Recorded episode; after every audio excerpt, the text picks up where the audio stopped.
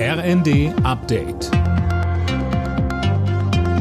Stündlich neu auf den Punkt informiert. Ich bin Christiane Hampe. Guten Morgen.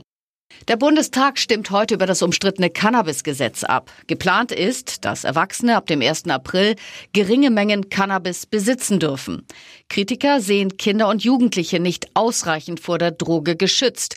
Der Drogenbeauftragte der Bundesregierung Burkhard Blienert setzt auf Prävention. Er sagte uns: Dafür wird keine Werbung gemacht, anders als beim Thema Alkohol, wo wir diese Fehler begangen haben in der Vergangenheit. Es ist notwendig aus meiner Sicht, dass wir generell über mehr Gesundheitskompetenz und Risikokompetenz mit Kindern und Jugendlichen ins Gespräch kommen müssen. Da sind Orte gefragt wie Schule, Sportvereine und andere, wo Kinder und Jugendliche sich aufhalten.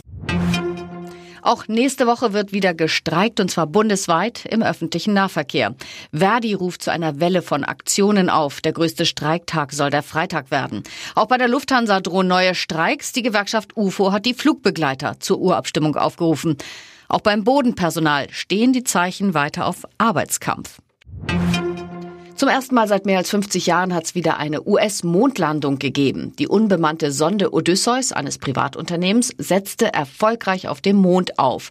Fabian Hoffmann berichtet. Bis zuletzt war es spannend, weil es bei der Landung Verbindungsprobleme gab. Schließlich hieß es für die Sonde, die etwa so groß ist wie eine Telefonzelle, dann aber doch willkommen auf dem Mond. Es ist das erste Mal überhaupt, dass einem Privatunternehmen eine Mondlandung gelingt. Die U S-Raumfahrtbehörde NASA fördert das Ganze. So kann sie vergleichsweise kostengünstig Wissen sammeln für ihre dann auch bemannten Missionen, zunächst zum Mond und dann auch Richtung Mars. Der S C Freiburg steht im Achtelfinale der Fußball-Europa League.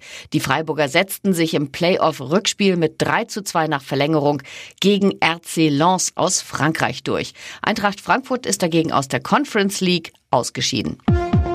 Alle Nachrichten auf r n d punkt d e.